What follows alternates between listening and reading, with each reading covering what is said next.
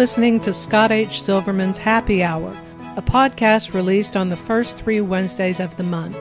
Family crisis, relationship crisis, addiction crisis, no two crisis situations are the same. They vary by family, individual, and relationship.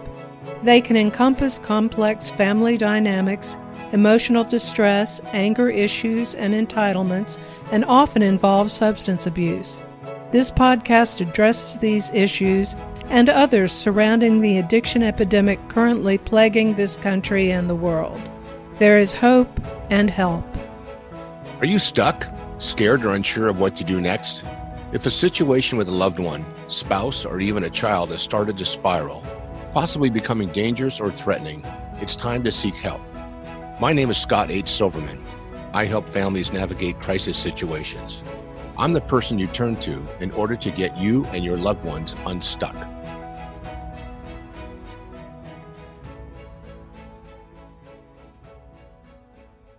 Welcome back to the show. This is Michael Glenn Moore. I'm Scott's happy. Uh, I'm Scott's happy hour. I'm Scott's co-host. You're listening to Scott A. Silverman's happy hour. Uh, and Scott, believe it or not, I got some sleep last night. I got up at a decent hour, so today I'm actually with you instead of just being a lump in the room. So, um, not with him physically, of course. I live in Louisiana. He's in California. But uh, Scott, why don't you tell everybody why you give out your phone number and why it's important to you? Well, thanks, Michael. And, uh, you know, it is nice to have you up and refreshed and coffeeed up, and hopefully you've had your oatmeal and you're ready to go. Uh, this is Scott H. Silverman, and I use my middle initial because when people Google me, I want to make sure that they can find out anything and everything they ever wanted to know. Plus, my uh, buddy now over the long term in Japan who doesn't have uh, the middle initial gets my stuff and he gets upset about it sometimes. And my phone number, just for the record, is 619 993 2738. My affiliations are Confidential Recovery. It's an outpatient program here in San Diego. And YourCrisisCoach.com is where I work with families as a family navigator. And Safe Home Coalition is a nonprofit we're going to talk a little bit about today because of my connection with Sandy. And, you, you know, I give out my phone number because I want people to call me. You know, we're in, a, we're in an environment right now in, in our country that's complicated, that can be depressing. Uh, there's lots of trauma. Uh, we are seeing suicide rates go up, and I don't want to go through the list of negative stuff because we we try to stay positive here. Hence the name Happy Hour. And it's important for people to know from my perspective that if you have a question, you have a comment, you have a suggestion, you have a fear, you have a family member or friend or someone that you care about, um, and you want to talk about it, call me or text me 619-993-2738 my coaching by the way is done mostly by phone and we can zoom you know we can skype we can facetime and we can talk on the phone but if you don't make a phone call i don't know how to help that's why i put my phone number out there and i'm one of those kind of people when i see a number i don't know on my phone i like to pick it up and the reason is i know it may be an opportunity for me to help a family and maybe even potentially help steer someone to treatment recovery support and or avoid going to a funeral. So that's why I give out my number. So thanks, Michael, for that question. So you know, for those of you don't know, Michael is is the brains of this outfit. And, you know, he lets me talk because um, my I, I, get up earlier than he does because of the time zone. But Michael's the guy who puts everything together, helps get the coordination going. And being in Louisiana, he uh, enables me electronically to put it all together, and then he pushes everything out to social media. So, you know, in a city like yours, that's Michael's brand, and he'll tell you more about that at the end. But meantime, know that you know none of this could be done without his support and effort. So today, today, you know, I, I, get a chance to talk to a lot of people, and when you tell people you're doing a podcast, most people generally say, "Hey, I'd like to do that." But this lady, you know, I had to wait a few months to get my format down because she was uh, very picky about making sure that I got it right. But she's a uh, she's she's more than just a guest today. She's a friend, she's a colleague, she's an inspiration, and she's one of my heroes. And when you hear her talk and you hear her story, what she's doing, what she's done, and what she's doing, uh, you'll understand exactly why I, if you will, I brand her that way. I don't like to use those words, but Sandy Nolan is an awesome person who has had her own life experience. Again, she'll share that, but I, I want to welcome her to the show today, and I hope all of you get a chance to not only listen to what she has to say, but hear in her voice what she's saying and why she's saying it. So, Sandy, first of all, welcome and thanks for being here. Thank you, Scott. I'm happy to be here. Appreciate Awesome. you inviting me to do this. Well, remember, you're the one that told me get it, get it, get it together for a couple months, then call me when you know. What I don't think I that wasn't that you? Okay, it might have been somebody. Somebody that lives in your neighborhood. Okay, I'm just I'm just teasing. Anyway, so let me start off with the first question. Um, why don't we start with simply how did you and I how did we meet? How, why did we meet? And and and let's let's share that at least with our listeners because I know there's there's people sometimes from all over the country because of the bandwidth that Michael's created. Um, I hear this message, and I think Mhm. um, as people understand what your role has been on the planet and how all this fits together with my my passion and love for helping others like you do, um, they'll make that connection. So how did we meet? Do you remember? And and and what was going on? Well, I, you know, you, everybody knows what you did. You just explained it for probably the the tenth or twelfth time or whatever. Um, my life changed about twelve years ago, and our paths started to cross about that time. It was in 2008 when I lost my son to a heroin overdose. And like a lot of parents, I'm looking. I was looking for something to do to um, try to keep it from happening to other families. It's um, it's a horrible thing, but you learn a lot when you go through that kind of a tragedy. Um, I didn't, you know, I didn't understand addiction at all, um, but you get to understand it, and you start seeing the things that you maybe could have done differently, um, that could have could have could have changed the the course. So um, you and I just, you know, fundraisers, um, the prescription drug task force. We just ran into each other quite often, and and in those those kind of situations because you know I was doing what I was doing, and you're doing what you were doing, basically. Um, so you know everybody a lot of people when they're when they're when they lose a child they'll start a foundation or something like that. And i really made that a pretty conscious decision that i wasn't going to do that but i would jump in with other people's foundations and see what i could do to help them. And and initially um, for me it was um, it, parent education any kind of drug education whether it's kids or parents and um, and that's you know that's kind of how we that's kind of how we met. I do remember the very first time i met you and that was at uh, the uh, um, simo um, fundraiser and i think you had just written a book and you and i started to talk and i had been down to um, second chance with my with with actually with that son and we did one of those adopt a blocks and so i was so so impressed with the with the foundation you know that your your foundation your original foundation and so we talked a lot about that so that was kind of the start That's great. Yeah, I don't know if you remember though, but when we kind of reconnected because there was a gap there, for, I think, for a few years at the Prescription Yeah. Drug Abuse Task Force. And by the way, the Prescription Drug Abuse Task Force here in San Diego is a coalition of criminal justice, education, strategy people.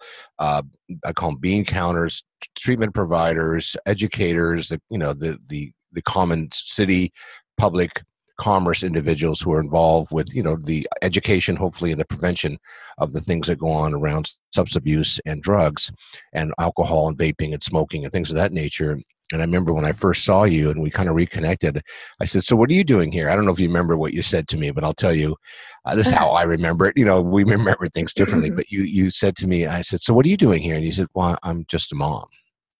Yes. And, and I said, so you know, and then I had not known what ta- had taken place, and you shared a bit, and I think you were actually presenting a couple months later, and I heard the story, and I remember how brave it was that you were to, you know, to raise your hand and, and share about it, and it's not easy, but you know, and that that was Yeah. that was, gosh, that was twelve years ago.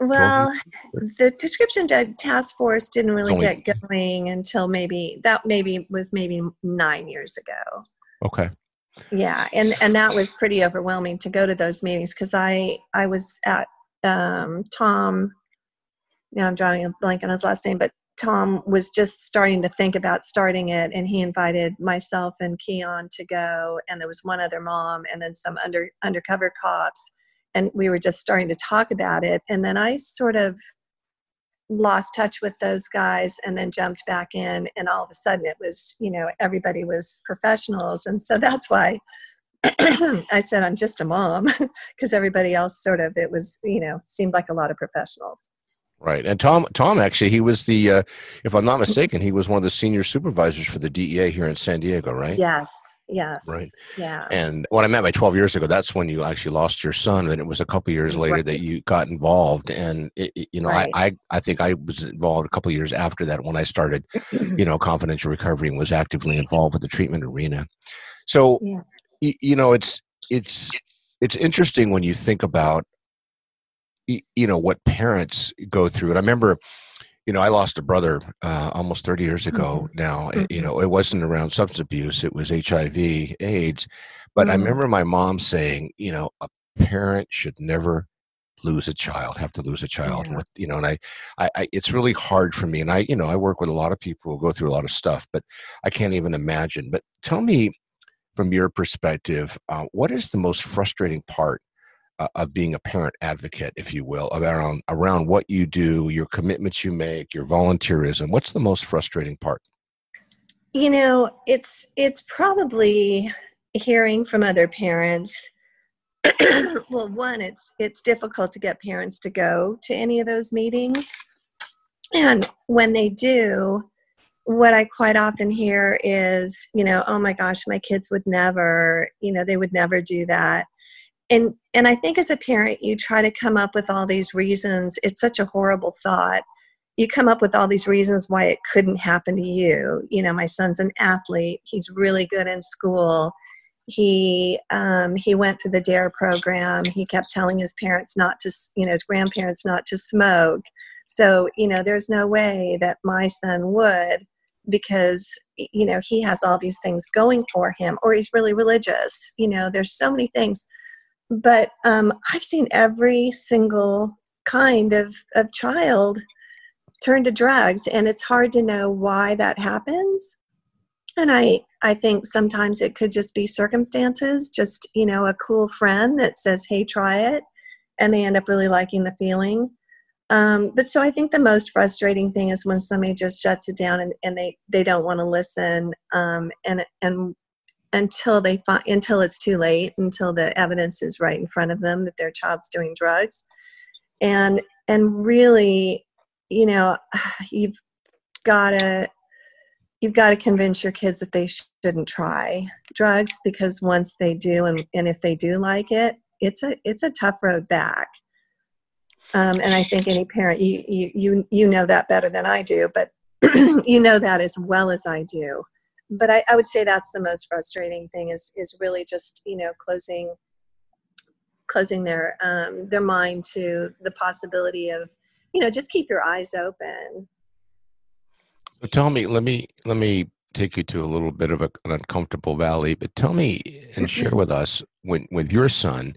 I mean, Mhm. about you know how was he in school? Was he involved with sports? What were his relationships like with you know the family Mhm. and the other siblings? I mean, from your perspective on your personal journey, how was it? You know, in, in your world, because uh, to your point Yeah. about no parent wants to believe their child's ever going to be involved with anything and i i mean the level of Mhm. denial or or it won't happen to me i mean we're seeing it today a crazy example is this mask issue and people say if you don't wear a mask it's like driving drunk but you know some people say no i want my own choice you know so right tell us from your own personal experience what that was like with your son and and, and you know and your sibling and their, their his siblings Yeah, so Jerry, um, I mean, the kids were super close. The four, I had four boys, so they were, they were kind of four peas in a pod, and and all got along great. Um, but Jerry was probably the more classic type of person that turns to drugs. He was my artist, my musician, um, and not a great student, super smart kid, but you know, didn't work hard in school. Um, so from that standpoint, I would say that he was pretty. You know, he he he kind of fits the the the mold a little more than a lot of other kids that I've seen that were that really were big, really surprised me that they turned to drugs. But Jerry, um, so as he started as he, I would say by about 16 or so, you know, all of a sudden his friends just became so much more important and was, you know, of course, spending less time with his family, which is, you know, pretty typical.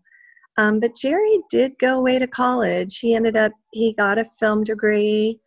Um, he he did graduate. He actually had a job. He went off to um, the, a group of them went to I think it was Virginia, uh, Maryland actually, and and lived there for a while. And we're trying to start a company that didn't end up going, but he got two jobs while he was there, worked his jobs. You know, and I'm not really sure when his addiction started. Um, I think it was, you know, but he had he had done it uh, uh, before that. He actually he actually had experimented with um, heroin for probably years before he came became fully addicted, but he loved it. So I would say. So were you were you aware of that? You know, when you talk about his journey no. to school, you know, no. So you weren't aware of it at that time. So when you know, and here he is, he's on this path. He's going to school. You know, everything you know that he's demonstrating are the traditional things that a parent wants to see a child do, right? Absolutely. Plus, he was vegan, so he was so particular about his health yeah. that I thought, you know, wow, like why would somebody? He's not going to be the guy that picks up the cigarette and starts smoking, or you know. No, wow. I didn't think so. Um, but that's the one that I kind of hung on when I started wondering about him.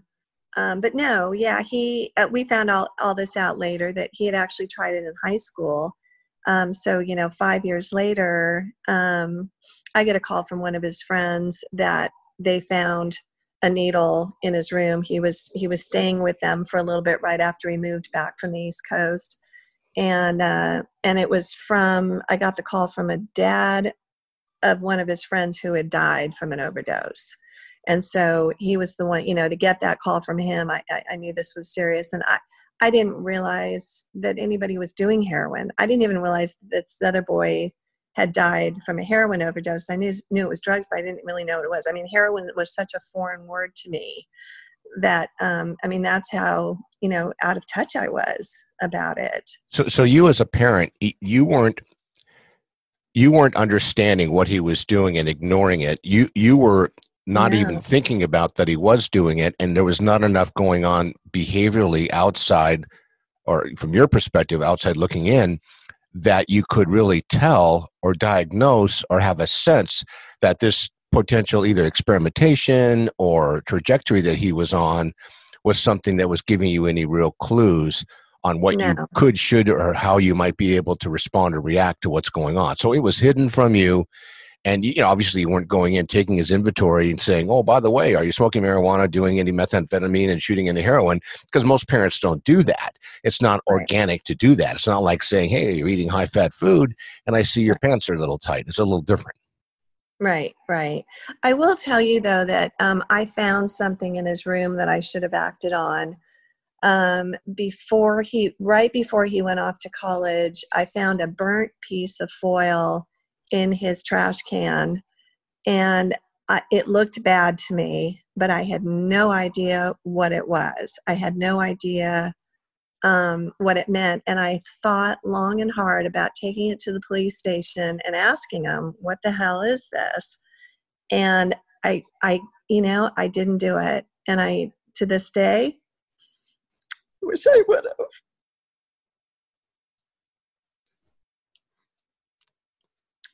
Take your time. Take your time. Yeah. So it's it's things like that that you just, you know. I mean, I, I probably, I, I don't know if it would have made a difference or not. I don't know how long he had been doing that. I mean, I know now that a burnt piece of foil is what you smoke heroin or oxycontin on, and and then they um, inhale it through a straw. But you know, I didn't know then, and but but like I said, I, I guess I didn't want to get him in trouble, but I thought it was something bad. So, I'm going to ask you this question, and I know you well enough to know to kind of know the answer. But what do you, what would you tell parents that you know, and and as you answer the question, obviously thinking about what you might, what would you have done differently regarding raising, you know, your child, you know, if you could do it again? You know, I'm just a firm believer in um, old fashioned parenting. Um, were you an old fashioned parent? I was not. Okay. No, not, you know, I, I mean, I, I would go in and out of it, but it's just so much easier to. What What does that know, mean, though? Old, old fashioned parenting. What does that mean? Yeah, I'll explain it. Okay. Making them making them earn everything that they get. Um, you know, my kids okay. did they did get cards cars when they were 16 uh, you know having chores around the house uh, and i was just i would do those things and then and then it just got to be too much work with all four boys and um, you know and i had a cleaning lady a couple days a week so it was easier for her to just come in and, and clean their rooms and not have the huge arguments and you know but to, to just tell your kids you're not leaving until you've got your room cleaned up you know it, it's certainly on weekends. And um, and and and taking care of themselves because i think that is the only way that you can build self self esteem you can't give it to kids you know by giving them a car when they turn 16 or whatever they have to earn it. And so i feel like that is i think that's an important component of of of really of, of building self-esteem. And i think a good self-esteem is is probably a at least a little bit of a leg up regarding not doing drugs. If they really know who they are and where they're coming from and where they're going they're they you know they hopefully they will think a little little longer and a little harder. Instead of thinking my parents will have my back they'll fix it if something goes wrong here you know they that they're a little more taking care of themselves. It's my theory anyway.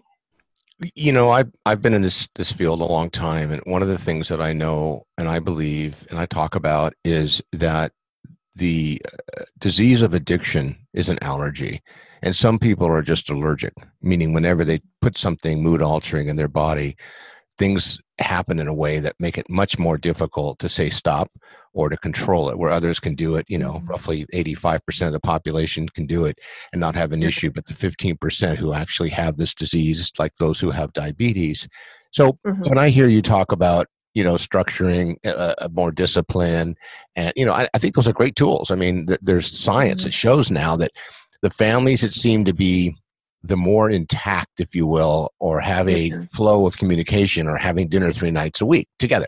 You know, right. that's the science. But on the other hand, that's that's old science. And you know, we have kids are doing things differently today. What what you know, my kids did at 20, you know, I may have done at 30. And, you know, their kids are gonna, you know, get that information at age 10. So we're moving pretty quickly as a world. So I, I think, you know, your your points are valid.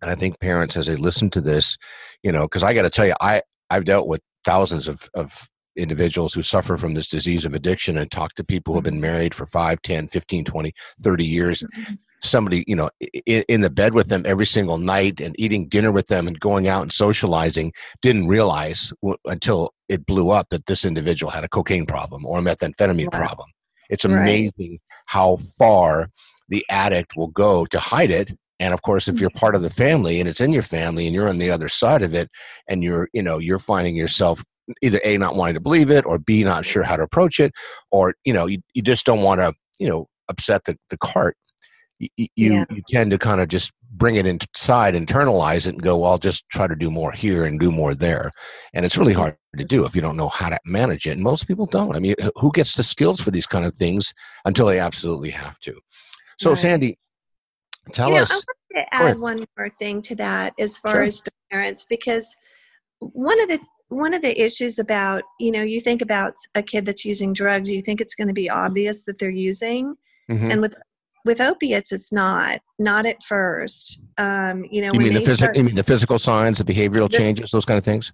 Yeah. Okay. Um, you know, somebody that's using Vicodin, they might get a little burst of energy um, to where you know that kid that normally is playing video games all day and is you know a little heavier and you know not very motivated all of a sudden he's feeling so good about himself mm-hmm. that he mm-hmm. wants to start exercising and you know he wants to join a team and so it's not you know nothing like a kid that's drinking or smoking pot it's the opiate thing is is very very different at first until they really start um, until that addiction starts really taking them downhill got it and they, that's hard so my last question before we talk about the nonprofit is so uh, to your mm-hmm. point just there what would you tell parents how to keep their kids from doing drugs and what are the signs to look for more specifically so take, taking your last point and maybe you know expanding on a little bit what would you tell yeah. parents? What signs? What should they look for?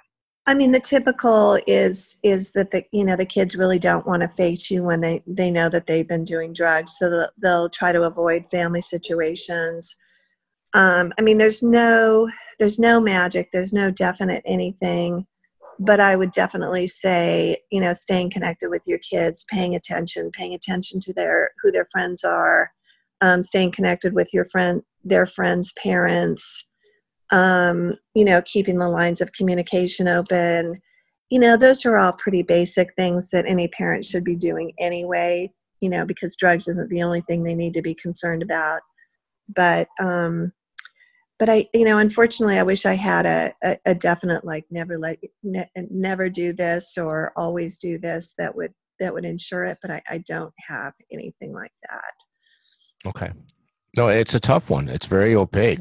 But to your point, you know, the severity of some things versus others, as a parent watching a mm-hmm. child, some things you're going to talk to others about, other things you're going to keep quiet, you know, the family mm-hmm. secret, so to speak. You're not going to really ask a family friend, hey, how do you think my son looked last night? And, you know, knowing in the back of your head that they had just finished, you know, four shots of tequila before they sat down for the family dinner with other family members. So it is a hard discussion. That's part of the stigma that yeah. we talk about here at Happy Hour on how we can really find ways to introduce the conversation so we can get to mm-hmm. you know how do we help that individual you know and do they want help and are they ready for help and are they even aware that they have this problem i mean my drinking history i thought i was drinking a lot because i was depressed and i mm-hmm. think a lot of people do that and or it's just a justification of the subconscious mind so let's let's jump into something really positive that you know you and I do together. Safe Homes mm-hmm. Coalition is an organization, nonprofit here in San Diego that's done work actually in Boston, Mass, and it's an it's a medication removal program. It's basically helping educate members of the community on how to how to remove unsafe and unused you know um, prescription medication, mostly out of the home. And, and in 2016, 264 million prescriptions for Oxycontin. That's 264 million prescriptions now, not pills, prescriptions were written in our country alone. And according to science and the, the, the data, about 61% of those still sit in medicine cabinets today. And this is July 2020. And Sandy, you've been involved with Safe Home Coalition actually way before I was. So would you mm-hmm. share a little bit about you know your commitment with that and the work that you do with that and, and why you're involved? Well, I'll tell you the the the first um, and most um, the the biggest part of what I loved about it is that you know I had been doing uh, a drug education for years, and um, and that always involved me having to tell my story, which I don't love telling. Um, you know, it's still hard for me but what I loved about the uh, Safe Homes Coalition is that I could it could be a little bit more on a professional level, and I didn't have to tell my story so much. But it, it always ends up coming out anyway. Um, but doing drug education, you know, you uh, you're talking till you're blue in the face, and you have no idea if anybody's listening. You have no idea if you've made any difference at all, and there's no way to know there's absolutely no way to know. All those years of putting that effort forth, you, you just don't know. I, I assume that it did, and it's super important. It needs to continue. But what I loved about Safe Homes Coalition is if one person clears out their medicine cabinet and disposes of those drugs, all of those drugs are drugs that aren't going to be abused. And that is, I love how how definite that is. It's so quantitative, and um, and and and just the look on somebody's face when you tell them that kids are going into open houses and stealing drugs out of medicine cabinets. Your plumber might be going through your medicine cabinet. And if he's not using it, he could be reselling it because those drugs are really valuable on on the street. Sandy, share, share those. I'm sorry to interrupt. Share that again about what people are doing in open houses and what you know Yeah. vendors that come in the house and caregivers come in the house and housekeepers come in the house and grandkids come in the house. But because that is something when i first heard it's like you know and i was you know i was a dope fiend but the idea of doing something like that never existed. So it, it is a new way for drug seekers to get medication and you don't need a prescription. You don't need to talk to a doctor. You don't have to go to a pharmacy. You don't need insurance. And there's a lot of inventory still sitting out there. So say that again because i think families need to hear that this is something that's actually going on in real time right now on a regular basis. And I don't know how long it's been going on, but I was made aware of it probably about four years ago. And then um, the Safe Homes Coalition was formed, and they asked me to to be on the board. But it, it's, I mean, it's ingenious. These, you know, that we can't keep up with these kids. But yeah, people are going into open houses. That's a super easy target. But in addition to that, your plumber, your cleaning lady, just like you said, anybody that has access to your house and you know and more disturbing would be your grandkids or your kids or your kids friends but they're just it's an easy target. They're you know you open up a medicine cabinet see what's there. And most homes have some kind of vicodin or something that was left over from a an oral surgery or or whatever. And it, it's it's an easy target but it's super dangerous. And if if we can keep those out of the hands of your kids or grandkids that is that's step one. That's absolutely step one no that's that's great information. So make it a safe home.org make it a safe home.org the organization is called safe homes coalition. So sandy's still an active board member which means she's my boss as well. And my annual review is coming up. So hopefully we'll get her enough exposure on this show that they, they'll keep me around a little bit longer.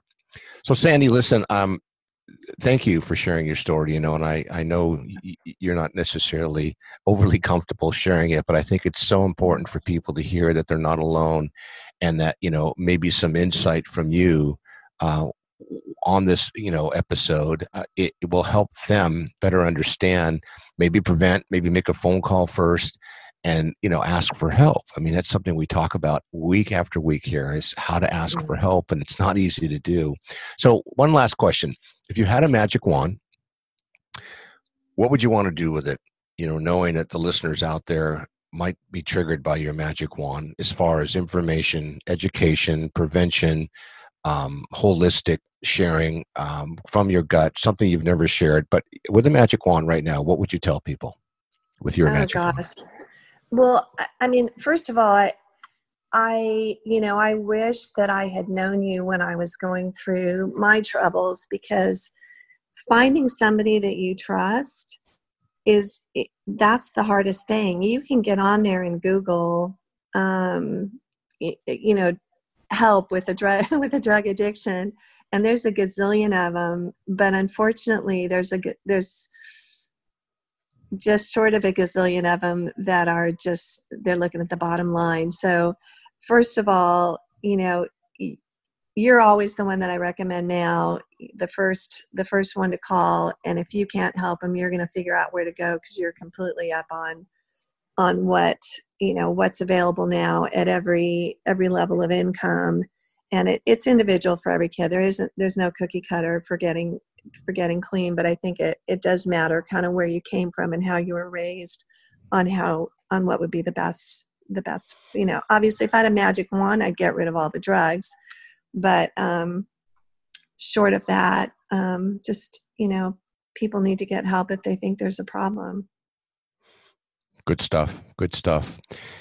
Well, thank you, Sandy Nolan. And you know, I'm not going to ask you to put your phone number out there, but so what people can do, unless you really want to, people can actually reach out to me. You know, at 619-993-2738, and then we'll find a way to get the information uh, over to Sandy and see if Sandy might be available and could help, or maybe we could even have a, a three-way conversation. Does that sound okay to you, Sandy?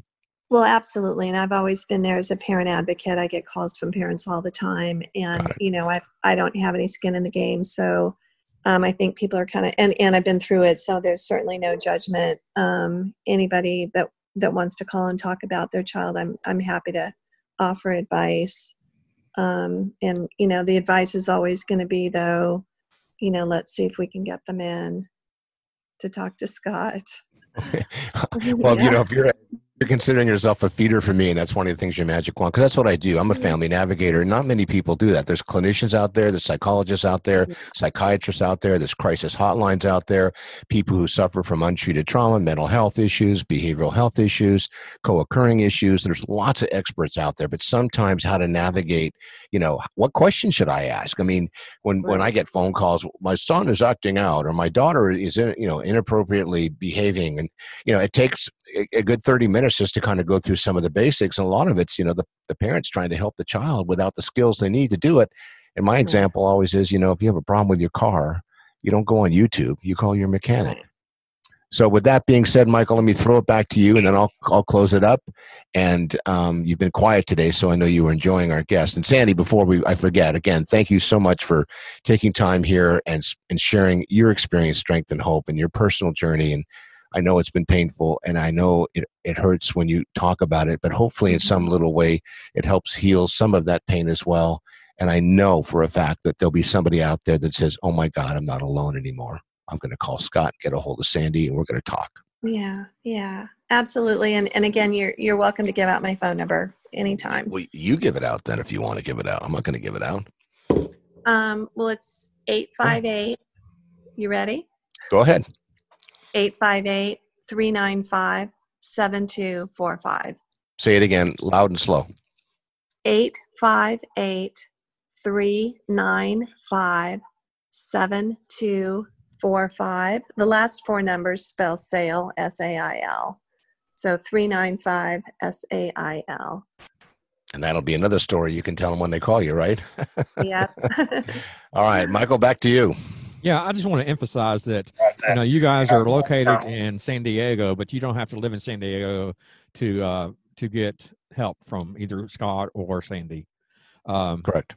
Uh, also, yeah. I want to mention that the Safe Home Coalition uh, is is based in San Diego, and I believe you said Massachusetts as well, Scott. We, we did a there was a major event before I came on board and that was done and it's one of those kind of things that can be done in any state in the country and to be honest with you I have not found others. I mean the DEA has what's called a uh, national drug take back day which is coming up in October of this year. It's going to be a lot different obviously with the COVID uh, virus but the meantime you know we can we can replicate what we've done here and I know Sandy loves to travel so once it's safe we'll get her on a plane if you want some help but we can set everything up virtually and they can go to our website make it a safehome.org and all of the you know structure and, and some of the videos that were done and how it's done. And it can be done in, in any community no matter how big or how small anywhere. So hopefully if people pick you know something up today from the podcast as well it's you know how to do and how to how to get that medication out of the home in a, in a safe uh, way.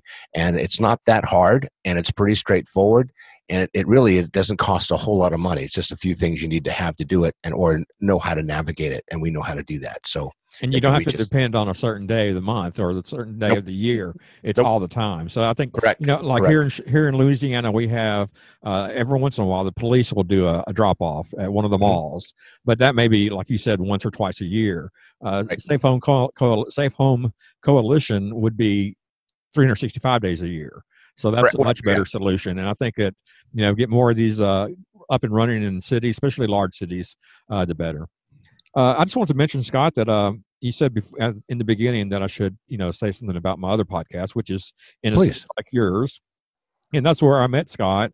Uh, it's a true storytelling podcast where I ask my guests to come on and tell a story of something that happened in their life that changed them in a significant way. And Scott was my guest back in September of 2019, and he talked about his recovery story, and it was just phenomenal. I mean, it's just what he went through and how he survived is, is just something. I mean, he was on the verge of, of suicide. Unfortunately, that didn't happen. And now he's 30 years later, he's here helping others.